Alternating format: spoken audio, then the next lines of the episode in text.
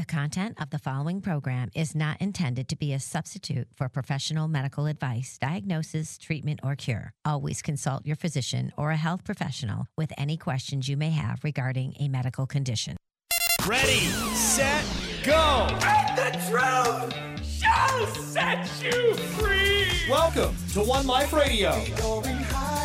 We are going higher indeed, everyone. Happy Fabulous Friday. This is Bernadette with Jerry Caldwell and Autumn Connolly. We are broadcasting live from Dallas, Texas on iHeartMedia, as well as K M E T in Southern California on A B C News Talk.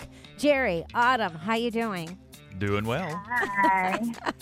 So good to have you with us. Oh my gosh, it's Fabulous Friday, and uh, that means the weekend starts right after the show, or at least at five o'clock, right? uh,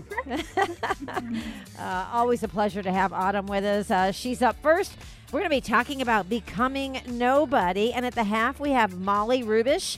Uh, she is the author of the new children's book, Is Heaven Farther Than the North Pole, and we're going to be talking with her about how to talk about death and dying with your children. So that's something oh, wow. you went... Yeah, I know, right? It's a really cool book. I have it here with me, and I think it's a I think it's an important topic, one that you and I have discussed before, actually, Autumn, on a prior yeah. show that we did about home remedies for common pet issues, and then we kind of segued into putting a pet down is one of the most difficult things to do, uh, and talking about how to do that and how um, our, our beloved animals, pets, family members, furry family members, whatever you call yours. Uh, I like to call them my furry family. Um, and that's why we have Fabulous Fridays.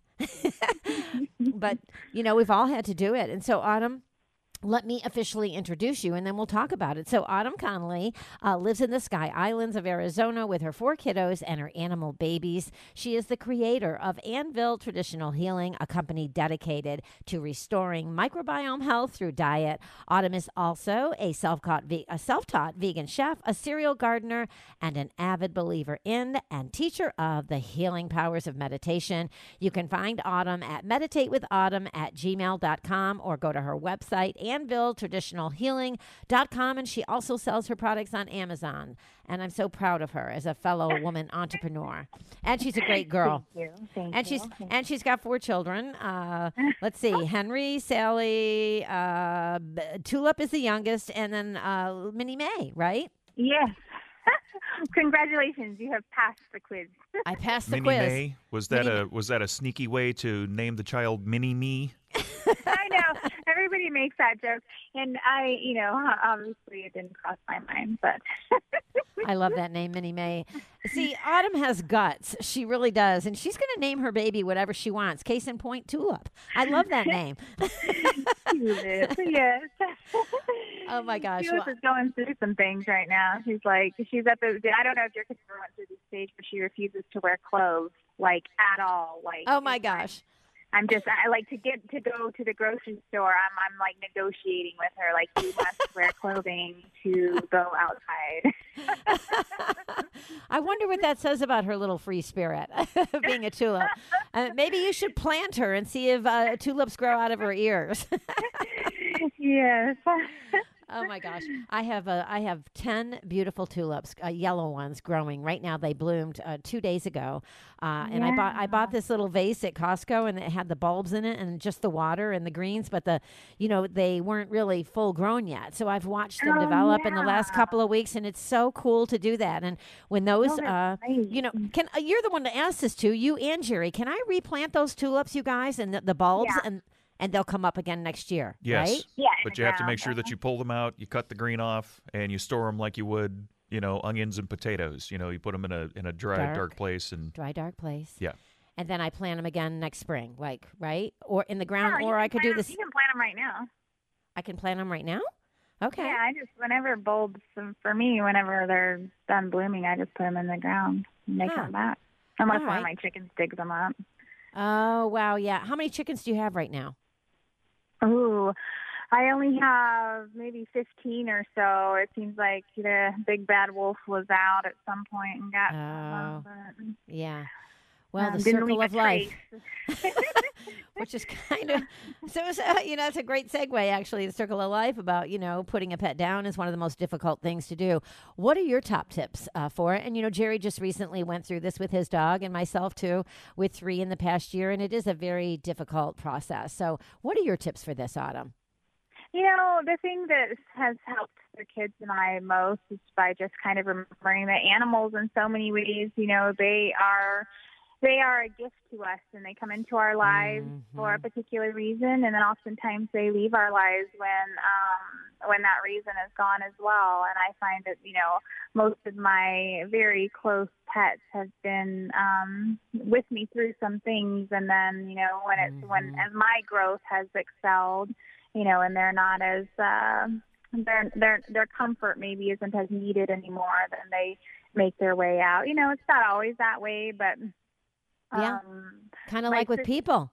Yeah, a reason, a season, or forever, you know. Yeah. So that's how it is with the animal kingdom, I feel. Even um, like with our pony that we rehomed, we just saw her yesterday. And, you know, in a way it was a death, you know, because she went from being a daily part of our lives. Now we right. only see her every six weeks or so. Mm-hmm. But um, my daughter on the way home, my twelve-year-old, she was saying uh, how much she missed her, but she can tell she knew she needed her during the time that she had her because yeah. um, she really needed it. she really well, needed and, her friendship and everything. Yeah, and they are our best friends, right? Man's mm-hmm. best friend is our dogs, but uh, yes, yeah, yeah. I know you're feeling it, Jerry. Uh, I For knew when we brought years. up eighteen years. Yeah, I know um, that's so hard. They're in yeah. our life for a long enough time mm-hmm. where it just mm-hmm. feels like it should be forever, right? Oh, I know, right? Yeah, Mick, seventeen years. Uh, Max and Ruby both, but Max, you know, over Christmas, a couple of days before Christmas, died right in my arms. It was the most beautiful and sad at the same time uh, process to go through. I was with him from the time I rescued him off the street when he was a puppy. He and uh, his sister Ruby, and nobody wanted them. These two cute little puppies. No one would ad- adopt them in two thousand. And uh, I think it was two thousand eight, two thousand seven, something like that. And I had them for mm-hmm. many, many years. And uh, but yeah, so it's part of, it's part of the process of life. And and one of the processes in life today, I think, to find happiness is a topic that you chose, Autumn. You're always coming up with the most wonderful stuff. We're talking mm-hmm. about becoming nobody. Okay, oh, I'm so- there. Well, no, I, at first I thought, oh, what does that mean? You know, becoming nobody. But, um, you know, it's it's actually when you become nobody, as you said, it's about becoming everything. Right, um, Autumn, in our conversation that we had earlier? Yeah, yeah. You know, it's like this. It's, you know, in some ways it's just a, a, a perspective shift, you know, which um, is is not easy to do, but it simplifies the process a, li- a little bit. But then as you get into it more, you start realizing, you know, you can really, by making this small perspective shift, it shifts really big things. So it's, um, it's one of my favorite practices. Mm-hmm. I'm hearing a little bit of static. Uh, that hasn't happened in a while. I but uh, maybe we should go to break uh, or maybe wait for the static to pass. Jerry, I'm going to let you make the call. What do we do here? Um... Static go. Probably isn't going to go anywhere. Okay, let's go to break. We'll be right back. More coming up with Autumn Connolly. We're talking about becoming nobody. Stay tuned. You're listening to One Life Radio. If you missed the show, not to worry. You can always catch the podcast after the broadcast at one life radio dot com or your favorite podcast app. Be sweet, parakeet. Hey everyone, I have to share a story about how amazing Terraflora Advanced Care is for gut health. So my friend Liz contracted a debilitating intestinal bacterial infection about a month ago. Her doctor told her she could have died if left untreated. He prescribed a strong antibiotic that treated her infection, but unfortunately left her with terrible stomach bloating along with other intestinal issues. I recommended that she take Terraflora Advanced Care to help her replenish the good gut bacteria lost by taking the antibiotic. Liz said she could tell the difference in her gut immediately after taking the Advanced Care. Her stomach bloating went away, and she could feel her gut working the way it's supposed to. She says Terraflora Advanced Care has been a game changer, and she won't go without it. I hear stories like this all the time about Terraflora Advanced Care and all the Terraflora probiotics. I have been taking them for years myself, and I encourage everyone to visit Enviromedica dot com to see their full line of probiotics and find the one that's right for you. That's Enviromedica dot com. Back with more positivity pouring out your speakers. It's One Life Radio. Everyone, welcome back to One Life Radio. This is Bernadette with Jerry Caldwell and Autumn Connolly. We are continuing our live broadcast here from Dallas, Texas on iHeartMedia. I love that song. As well as K M E T in Southern California on A B C News Talk. Uh, if you're just now joining, um, joining us, uh, Autumn Connolly lives in the Sky Islands of Arizona with her four kiddos and her animal babies. She is the creator of Anvil Traditional Healing, a company dedicated to restoring microbiome health through diet. Autumn is also a self-taught vegan chef, a cereal gardener, and an avid believer in and a teacher of the healing powers of meditation. You can find Autumn at meditate with autumn at gmail dot com or her website, anvil traditional healing dot com. And as I said earlier, she also sells her products on amazon dot com, Anvil Traditional Healing. It's always great to have her with us. She's one of my best friends. She's one of my coolest friends, if not the coolest friend I have. And we always talk about the craziest stuff we do, and today we're talking about becoming nobody. Uh, and so what is the idea, Autumn, uh, behind this practice? What does it even mean? You know, the way that Joe Dispenza presents it, it's like a way to get out of your head. You know, it's like essentially a way to be living within a meditation so that we dis- we disassociate from our emotional body, from the Um, feelings that we um, have this knee-jerk reaction to certain situations, and instead we become more of just the observer of our reality rather than being so emotionally enmeshed in every single situation. Mm-hmm. Sounds um, sounds a lot easier than, you know, it necessarily is, because of course things do happen in our lives that provoke our emotions here and there, and it's, you know, the idea is not to become a robot, but it is instead to um, sort of remember that a lot of what goes on in our lives is this, um, the cliche of this too shall pass. You know, it's like all of these little, all of these little hiccups we encounter, they tend to be for our greater good. Mm-hmm. The um, difficulty becomes separating the momentary instance of something we perceive as being negative and um, getting lost in that, rather than feeling like, okay, here's an opportunity for growth, and at the end of this growth, I will become better for it. The people mm-hmm. around me will be better for it. And, you know, accepting even difficulty with gratitude. And um, by no means is it a perfect practice, right? It's something that right. we just... we just grow into the more the more deep that we are able to go, but it certainly has a it certainly has a way of um, of really shifting the way we feel about our reality, and in a in a positive way. And when we're able to see things more positively, um, we attract more positivity. Mm-hmm. I love what you say about accepting diversity with gratitude. I don't think diversity is the word that you use, but accepting, you know, difficult times with gratitude, right? That that's the universe yeah. trying to teach us something. That's kind of how I look at it.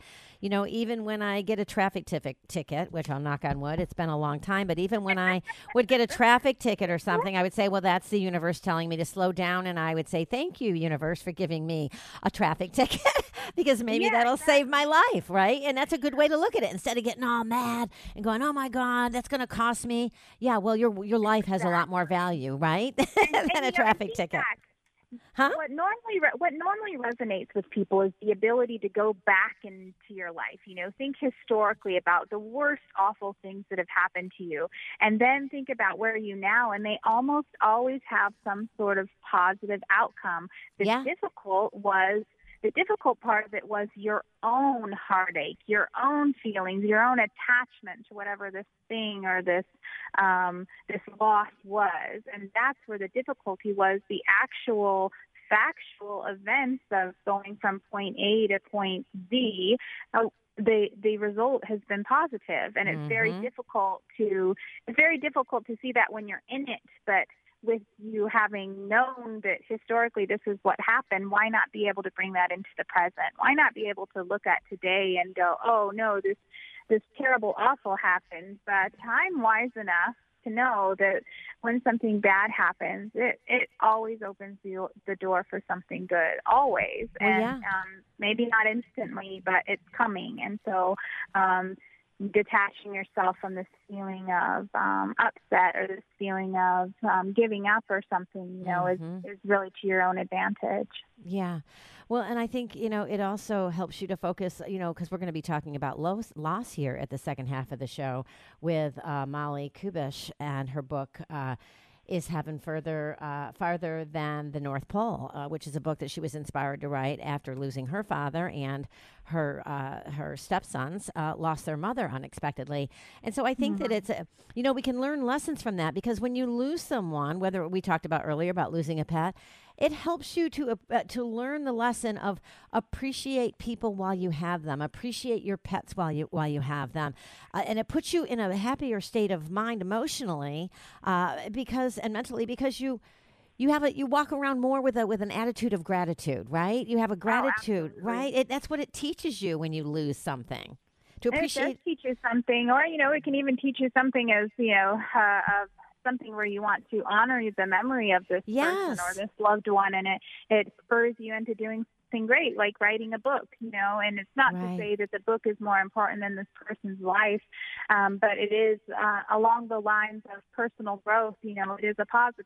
And so mm-hmm, mm-hmm. Um, you, the things are going to happen no matter what. We don't have the control to stop them from happening, but we do have the control in our reaction, and our reaction can be one that acknowledges the that acknowledges the good things that come out of these um, otherwise um Un- yeah. un- un- uncomfortable situations. Well, you know, when we were uh, talking earlier, we talked about um, becoming nobody really means becoming everything, right? And yeah. you gave the analogy of uh, dropping the teacup, right? And and letting go of your emotional self. So let's talk about dropping the teacup and how. Oh, tip- we're spilling yes, the tea. This is a, this is a real life example. I am known for I like to I like to play it fast and loose in the car with my teacup. So I'm always travel ones, right? So I'm always running out of the house, and I live at the top of this hill. I go down this sandy slope with these rickety steps. So I'm always having this like bubbling everywhere, and I'm oh holding a million things and a baby. It's this kind, and I kind of like the game of it now, you know. And I've gotten to this point where I can have absolutely no reaction. You know, the teacup, this wonderful, delicious cup of French press tea that I'm all excited about. I've blended my own cashew cream for. I'm like just trying to get in the car so I can drink it in peace. Mm-hmm. And then just boom, like right down the hill, my cup's broken. There's like tea all in my garden beds. And I just, I've got my point myself to this point that's like, oh, okay, today's this day. Wonderful. Uh-huh. Great. You know, here we go. And it's really neat how I've been able to tame this reaction in me. And it's just, it's me going, thank you here, you know, I thank love you that. for the fact that the tea is broken, smile. And it's the amusement that I find in it is the gift in and of itself, you know, it's yeah. like, oh, and you can apply this to so many things, and I do. I, I, I'm I'm forced to, you know. The other option would be me being um, walking around and being irritated all the time, and right. you know, my life is fraught with little children and lots of lots of daily tasks and everything, and n- pretty much nothing goes according to plan. And so, I've just come to the understanding that if I look at it and pause and don't follow the initial reaction, become nobody, become this observer. Uh-huh. That, like, the example I like is, it's like you're reading a book, you know, when you're reading a book, you're going, you're, you know, you can get into the storyline and everything, and you can be like, oh, this is that, or this is that, but if somebody drops their teacup in the book and it shatters all over the place, you know, it's not like you're personally affronted, you're, you just kind of think, oh, okay, okay, well, this is the next part of the story, okay, what happens after this part of the story? And that curiosity, when we bring it into our own life and go, okay, here we are right now, the two-year-old has taken all the permanent markers and colored all over the wall while we were, you know, doing, uh-huh. while we were taking out the trash, you know, like, how did this happen in three minutes? um, it's like, okay, okay, well, here's this part of the story. What's the next part? Oh, I wonder what gets permanent marker off a drywall, you know? Yeah. It's like, let's figure this out, and let's let's let's have every little tiny thing in life be an adventure instead of um, yeah. instead of letting it um, bug us. Yeah, and just live this miserable existence. You're not going to believe this. You and I have never talked about this. And I was sitting here just smiling and shaking my head. What are the odds? I need to go to Vegas or something. But I do the same thing with a teacup, a coffee cup, not a teacup, but a coffee cup. I make my tea. I put it in my car because uh, now I've been going to the laundromat since my uh, my Maytag washer is still broken. And But I like, I found a way to enjoy going to even to the laundromat, right? But it's not uncommon for me almost daily to have a cup of tea. I do the same thing. So much so, Autumn, that it's kind of tore up my console or my console, you know, um, yeah. where my shift is on my Subaru, and I don't care anymore. It's like I don't care, you know. That's the great thing about driving a Subaru. You re- you relax, you know. You're part of nature. And uh, in in my right? twenties, I was known as the guy that never spilled his beer. Oh, gosh, that's funny. I I, well, ro- I straight up rolled down a hill in an apartment complex once while holding a can of beer, and I must oh have God. gone. I must have gone. uh, uh, butt over tea kettle at least four or five times, and I stood up at the bottom, and every drop of beer was still in that can. That's, That's funny. Well, I wish I could say that. And I, I've got tea all over the place in my car, but I have a black interior, so who cares, right? And uh, yes. now, I don't make mine with milk or anything, so it won't sour and make the car smell stinky. But um, but the but the point is that I just don't care anymore. You know, it's about it changes your mindset, right? To to not yes. sweat the little things in life. What does it matter if I spill a little tea in my car? I enjoy yes. having that hot cup of tea while I'm driving to my destination, whether it right. be a long or short, you know, and, and it's, I don't know, it's so crazy, that, though, that you do the same thing. I'm not surprised at all, by the way. I know. We're on a wavelength. We are. We are. And I don't have four small children, but I have a new puppy, and that has taught me a lot about. Yes, and it's a beagle puppy, too. So a beagle. beagle oh, God, you guys. Uh, Peter, Peter, Peter, Peter, Peter the puppy. He is a handful, but, uh, you know, I just love him. He's taught me, again, you know, so many things that, you know, about, you know, enjoy. He's a puppy, you know. He's supposed to pee and poop a lot, right? He's yeah. supposed to be full of energy. Everything's new. He's exploring the world, and there's a beauty in that in itself, right? Right. Just enjoying mm-hmm. that. And so, so right. um, you know, by the examples we just talked about, uh, I'll ask the uh, question still. How does it help to change our mindset to develop this attitude of becoming nobody? You know, what I think that it does for myself personally and is it lowers the overall emotional cup. You know, mm. it's like instead of running, instead of like, you know, teetering on the top of everything spilling over, you've got this wiggle room because you're not, you're you're more conscious, you're more aware, and the consciousness is what and the consciousness is what gets you closer to becoming nobody, to becoming this one with everything. This conscious awareness of, hey, you know, I'm just here living this life. I'm not my human self. I, you know, I am I am the spirit self living in this human body, and I, everything that I'm doing, you know, it's it's it's more like a game. It's more like mm-hmm. something to be had, to be enjoyed. And once you have that perspective shift, once you're able to have the perspective shift on top of your emotional cup being lowered, then you don't get as flustered as easily. You find mm-hmm. yourself being more patient. You find yourself willing to, um, willing to play and accept the joy in the small, in the small happenings of the day. You know, rather than being so concerned with being in control to avoid some sort of emotional um, upset. You know, yeah. it's like this control. We want to have this control, but the control causes us all this stress and all of this, all of this.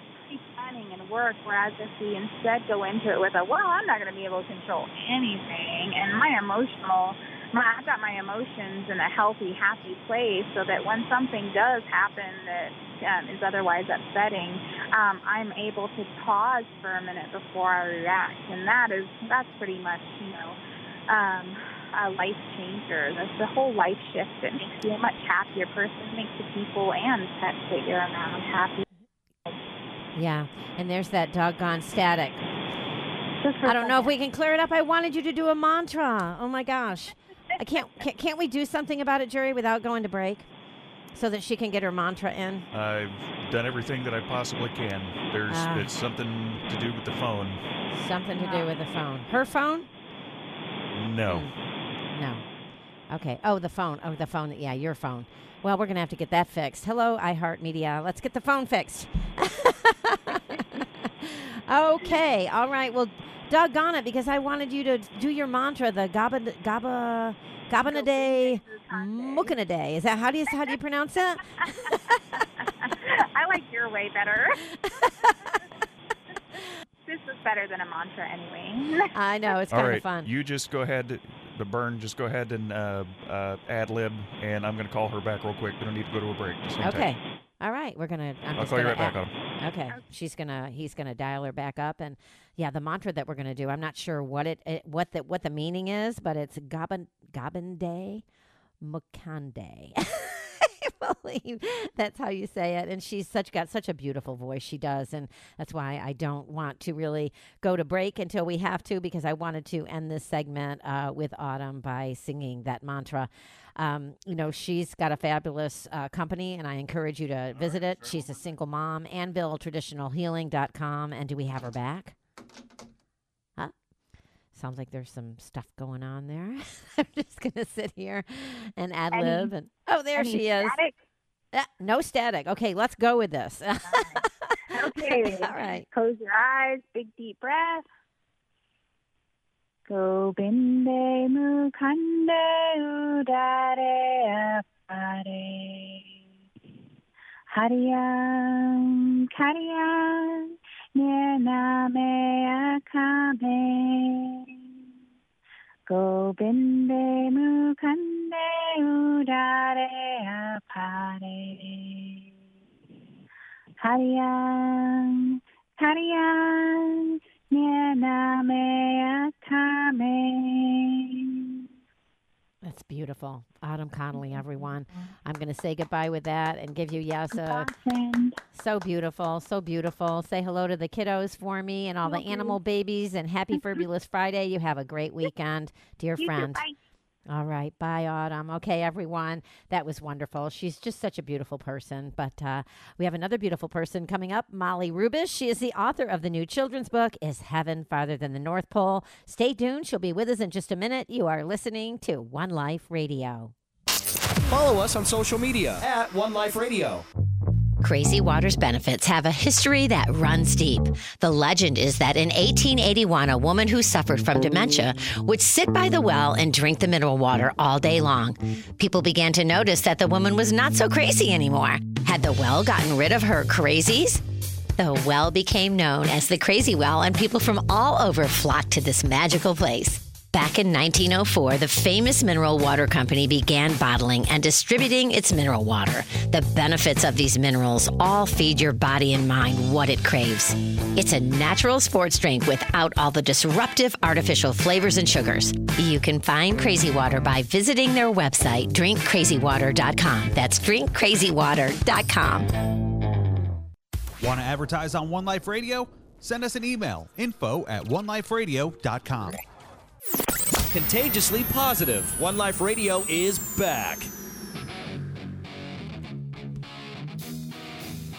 All right, everyone. Welcome back to One Life Radio. This is Bernadette Fiaschetti with Jerry Caldwell. We are continuing our live broadcast here from Dallas, Texas on iHeartMedia, as well as K M E T in Southern California on A B C News Talk. We have Molly Rubish with us. She is the author of the new children's book, Is Heaven Farther Than the North Pole? After graduating college, Molly landed a coveted position with T-Mobile, helping to launch the company in the Cleveland, Ohio marketplace. After her successful years in marketing, Molly transitioned into the medical device field, where she learned the techniques and vernacular of such an innovations as the Da Vinci Robot Surgical System. Molly and her husband, Grant, live in Indiana with their blended family of four children, including Connor, Claire, Rylan, and Reed. You can find uh, Molly at Molly Rubish dot com, and her last name is spelled R U B E S H, Molly Rubish dot com, or on Facebook at Molly Rubish dot author, or Instagram, Instagram at Molly Rubish dot author. Such an honor and a pleasure to have you with us, Molly. Welcome to One Life Radio. Thank you. I'm so excited to be here. Yeah, yeah. So, you know, I'm going to ask you right out of the gate, what made you decide to write a children's book? And this particular book, can you tell us the story behind the story? Yeah, I, you know, like you mentioned, I had been in sales for twenty years. And I, in the spring of last year, my father got really sick and went into the hospital and then the hospice. And when he passed away in April of last year, I decided that I wanted to do something different. I, I did not feel like the corporate world was probably serving me, uh-huh. and I just needed to take a break. And so I had taken time to be home and care for my family. We have a blended family, like you mentioned, and four kids, and just processing my overall grief. So over the summer, I spent time at home and just was really working on processing my grief and, and raising our kids. And it really dawned on me that I wanted to write a children's book and kind of show to the world um, and or grieving children that, you know, grief is very, very difficult, but we can find some beauty in it as mm-hmm. well. Yeah, and some purpose. So it, is your mom still alive? She is. Your mom is still alive. And so you lost your dad. And I know what that feels like. A lot of people out there do. A lot of people don't. But it is a it is a huge um, step, right, in the process uh, in, in, in the life that we live here on Earth. And um, and it's a huge loss, especially if you have, um, I think, a, I know I was going to say especially if you have a very close relationship with your dad. But I think it might even be more difficult if you don't. Do, what do you think about that? I... I truly believe that losing a parent is a life-altering event. And yeah. unfortunately, it's something that if we all live long enough, we were, right. we're all going to endure. Uh-huh. Um, and so it is a commonality. But yes, it, regardless of your relationship with your parent, it probably complicates things more if you don't have a strong connection to them. Uh-huh. Um, but in my case, I did have a very strong connection. But either way, mm-hmm. grief is grief is really grief tricky. Grief is grief. And it's hard. Yeah, I know. Uh, I know. I have a friend who's uh, young. She's in her twenties, and she lost her father almost a year ago, too, like you. Um, the one-year anniversary is coming up, and it was very tragic for her. Um, she did not have a really close relationship with her dad, not the kind that she wanted. And it, it's been very heartbreaking for her, as I know it. Like you said, it's a life-altering event in your life. It really is. And you were a new stepmother, too, uh, trying to fill the shoes of Ryan, or excuse me, Rylan and Reed's biological mother, who passed away so unexpectedly as well. When did she pass away? She passed away before your father did, right? Or after? Yes. So um, they were divorced. My my husband and, and April were divorced at the time, so I was already living here um, and acting as a stepmother for right. Rylan and Reed and then my two children. And so we were we were... kind of a newly blended family. And mm-hmm. when she passed, it was uh, something that we had to abruptly identify. You know, how do we parent grieving children? At, at that time, I was still like, you know, Mo- Molly as their stepmom. And mm-hmm. uh, we really had to just kind of evolve day by day. Kids process grief so differently than we do. And we put all of these parameters in place that are like, they sh- shouldn't they be doing this? Or shouldn't mm-hmm. they be crying? Or why aren't they acting this way? Mm-hmm. And um, it it was one of those things that we had to take the lead from them. At the time, Rylan was nine and Reed was five. Mm. And so both of them were very different in their grief. I remember specifically sitting at the funeral home, and Rylan was so stoic and just mm-hmm. staring. Mm-hmm. And I put my hand on his leg, and I gave him permission. I said, it's okay to cry. Yeah. And he sobbed. So mm. these children, they want to be strong, and they want to right. process, and they don't know the finality of it. And then Reed was so much littler. Uh, and so it, it, it's taken a lot to just evolve day by day, but that is where this book has kind of come into play, believing that we as parents need to open the dialogue and show vulnerability and allow them the space to speak freely about their special mm-hmm. person that died. Yeah. And, um, yeah, and I think, it, well, it's a trickle down from the top, too, you know. And men are just, men are uh, taught to be strong and hold things in, right, typically. Um, how did your, how did your husband react um, you know, with the news. And I'm sure he was uh, very uh, deeply saddened as well. I can't even imagine. Uh, I, you know, I, I mean, we all think about it, right? What if? What if? I think that every every mother and father out there raising children, you always have to consider that. What if, right? And so the what if happened, and how did he handle it? It was, it's a complicated grief. You know, it was his ex-wife, but mm-hmm. it still was somebody that he once loved very much and that he built right. a life with, and that he, mm-hmm. so he's processing the death of this woman, and he's processing the death of his children's mother. Mm-hmm. Right. So it was, it was a lot of layers. And initially we kind of went with this approach of, okay, let's just, Let's just act like it's normal and let's see what they need. But the more and more I um, would learn about childhood grief and researched it, it, it all suggests and it all supports that we need to discuss it. And, you know, you've had two different communications experts on this week, and yesterday even, like Kip Rogers is speaking about being vulnerable and showing the vulnerability yeah. and being authentic.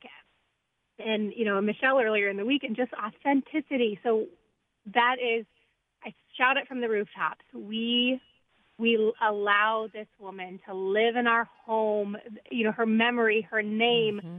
her birthday. We celebrate her life, and mm-hmm. we don't make this taboo, and we don't shy away from open conversations that allow them to process their grief. Some days it's harder than others. But a lot of times we can find joy in, in her memory. Yeah.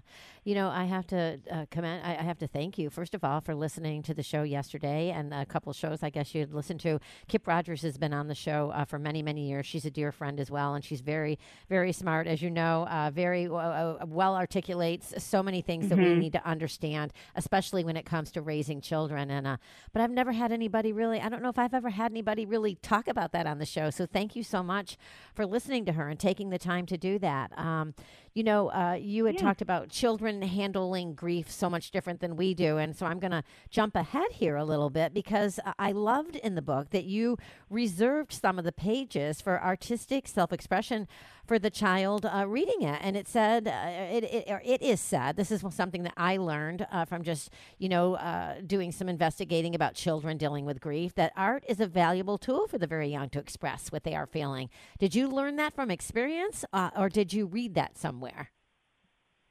It's experience. Uh, Reed, my my youngest stepson, was um, right around Christmas time. He asked for our elves to bring mommy back. Aww. And so the elves um, sent him a, a really cute little tin with paper and crayons and markers and stickers, and asked him to write memories, and, you know, and then she would be able to see them. And so he drew some very beautiful pictures, lots of hearts, lots of them holding hands. Um, and, you know, he, he was too little to come up with words. He's yeah. not, uh, he wasn't, uh, you know, a writer per se, mm-hmm. or, or to journal, but his pictures yeah. and lots of hearts and I love you, mommy, and that kind of stuff was a, a gift for him. And so he still has that in his little tin. Sometimes if he has a bad day or he's emotional, he goes to his mm-hmm. little tin and he colors and he writes. And so I just wanted to give them space. Rylan is more of a journaler, so he has a, an amazing vocabulary. He's well-read and well-spoken, and so he can write his words better. So those blank pages mm-hmm. are really just a, a guide to do what you want with them. You can mm-hmm. write hurtful, hard things. You can write beautiful memories. It's just a way to allow the child to to express themselves freely, and then hopefully the adult or primary caregiver that's guiding with them to say, what does this mean to you, and how does mm-hmm. that make you feel, and and use them as some prompts to open yeah. the dialogue. Well, and, you know, I'm thinking about your children, your biological children, and then blending this family together, because you instantly became their full-time mom uh, with the passing of their biological mom. And so uh, how you, you're you're an amazing woman, obviously, uh, but how, oh, diffi- how difficult was that to, you know, uh, all to put everybody together kind of so quickly? And did your children, you know, how did they react to? Because I'm sure that they had fear like, oh, gosh, if it happened to their mommy, it could happen to my mommy, right? Did you deal with any of that? Mm-hmm. Yeah, We we are very lucky that our four children blended well. Um, yeah. It doesn't come without challenges. We're not, you know, we're not superhuman, right. But we, we have blended very well. They were all at good ages, and because we leave things very open, my two biological children have to process the grief of a divorce and two mm-hmm. parents. Mm-hmm. And so we talk a lot about, like, no feeling is off the table. Let's yeah. just, you know, try to manage our emotions in a healthy way, and, you know, let's talk about it. And then we try to give perspective on, you know, what's the difference between, you know, death and divorce. And mm-hmm. um, and and so it's a beautiful mess, if you will. I mean, mm-hmm. it, it's a great family, and I'm so thankful for where we are. But we talk a lot about how joy and sadness can coexist. Oh, it's yeah. okay for them to miss their mom and wish she was here and still love me and love Connor and Claire. Mm-hmm. And it's okay for Connor and Claire to miss and wish that I was still married to their dad, but yeah. still love our blended family. They don't mm-hmm. ever have to choose one or the other. It can be both. Yeah, I think you need to write another book, and I think it needs to be about divorce. So many children go through this with divorce. I went through it with my two children. It was very difficult. Mm-hmm. And uh, and I think of one picture that my littlest one uh, drew of uh, of the three of us, like just stick figures, and all these, uh, it was a big cloud over us with rain just pouring down mm-hmm. on all three of us. And, and I still Aww. have it. But that was her way of expressing her grief for the, yeah. you know, and, and so we do have to remember these children, uh, you know, they feel, you know, uh, they feel things that are important that need to be acknowledged. And I'm way over the time to go to break. So we're going to go for our quick break. More coming up with Molly Rubish, everyone. She is the author of the new children's book, Is Heaven Farther Than the North Pole? Stay tuned. You are listening to One Life Radio. You're listening to One Life Radio. Make sure you check out our podcast and get to know the show at one life radio dot com. In today's environment, books provide the most reliable means for disseminating knowledge. Children's Health Defense Publishing offers titles written by foremost authorities and courageous voices who speak the truth despite criticism and consequences, often at the expense of their careers. Here are the latest must-reads in the fight for truth. The Courage to Face covid nineteen, Preventing Hospitalization and Death While Battling the Biopharmaceutical Complex, by true crime writer John Leake and prominent research cardiologist Doctor Peter McCullough. Lies My Government Told Me and the Better Future Coming by Doctor Robert Malone. And Cause Unknown, The Epidemic of Sudden Deaths in twenty twenty-one and twenty twenty-two by former BlackRock fund manager Ed Dowd. Get your copies today at sky horse publishing dot com and listen to the show every Monday with Mary Holland, president of Children's Health Defense, for updates and deep dives into these new releases. That's sky horse publishing dot com. We're back. More of One Life Radio starts now. Welcome back to One Life Radio. This is Bernadette with Jerry Caldwell and Molly Rubish. Uh, we are continuing our live broadcast here from Dallas, Texas on iHeartMedia, as well as K M E T in Southern California on A B C News Talk. If you're just now joining us, we are having a conversation with Molly Rubish. She is the author of the new children's book, Is Heaven Farther Than the North Pole? How to Talk About Death and Dying with Your Children. And, uh, okay, so, you know, tell us about the story, uh, or tell us a story about the night that Reed asked, is heaven further or farther than the North Pole, Molly? How did that, how, tell us the conversation, how it happened. Uh, it was just a normal night. You know, we go, we, uh, Grant and I both take turns tucking the kids in. And so he went in and told the, the boys goodnight in each one of their rooms. And then I went in and told them goodnight. And Reed has been, he asks me more things, and so does Rylan. And and I don't know if it's because they don't want to hurt their dad or if they feel like I'm going to give them a, a more honest answer. But Reed was really little, I'd, you know, probably five years old, and he asked me one night, is heaven farther than the North Pole? And, you know, of course, he's referencing Mommy, and mm-hmm. he wants to know where she is. And it ended with me talking in a lot of circles and, and me basically saying, I don't know. You know, I, I was stumbling for words. It, stuck, it stopped me in my tracks. I did not think that that is what uh, my evening goodnight routine was going to look like. And it it brought me back to that conversation multiple times. Mm-hmm. And it was not until my father died when I started really grieving, but seeing beauty daily in the sunset, in the sunrise, in the clouds, in the nature, in the birds, in a song. And I, it just hit me. I'm like, heaven is all around us. Yeah, it is. He is with me. And that yeah. love is with me at all times. Mm-hmm. And so I told Reed that I have an answer to his question that he asked me so long ago. Um, and he he was so excited when I told him I was going to write the book, and I let him pick the characters' names. And in the book, they go and um, have ice cream, and they get a sour apple chiller, and that's what their mom got when they were pregnant. She was pregnant with the boys. And mm-hmm. so we have a lot of really fun things that I was able to come full circle for them with my message. Yeah. But unfortunately, I was not able to support them the way that I support them now because mm-hmm. I did not understand the level right. of grief of losing a parent. Oh, yeah. And that's beautiful. That's a beautiful message. And you kind of already answered my next question, which was going to be, how did the death of your father teach you about life and death? Uh, but you said that you said an, in an interview that I watched that kids can be great teachers. Um, so are children mm-hmm. uh, perhaps uh, are they are they uh, able to simplify loss better than adults somehow, make it less complicated? Yeah, we as a society have been conditioned to be fixers. And we want to, we don't know what to say. So people in turn say nothing. And it's bizarre. You know, I'm, I'm sure through your grief, you probably could tell you certain, like where a really good friend says nothing. Mm-hmm. And they say, well, I just don't know what to say. Mm-hmm. And I don't want to say something or say the wrong thing. Yeah. And so I have learned from them that it doesn't have to be so hard. You do not need to come up with the really right word because there is no word mm-hmm. that is going to take away the mm-hmm. magnitude of pain that you're under during grief. There's yeah. there's just no words. So you supporting somebody like a child would by like sitting by them or playing with them or, or hugging them. If I'm tearful, like when I came home the day that my dad died, they just hugged me. Mm-hmm. And so they don't necessarily have to have all of the words, and we don't either. Yeah. I think that is being present, being there, and being mindful for your, your friend or whoever you're supporting is is the biggest lesson in this whole thing, where children don't mess it up by saying, oh, God needed another angel, or he's, mm-hmm. you know, she's mm-hmm. in a better place. Yeah. That's like, what? What do you mean?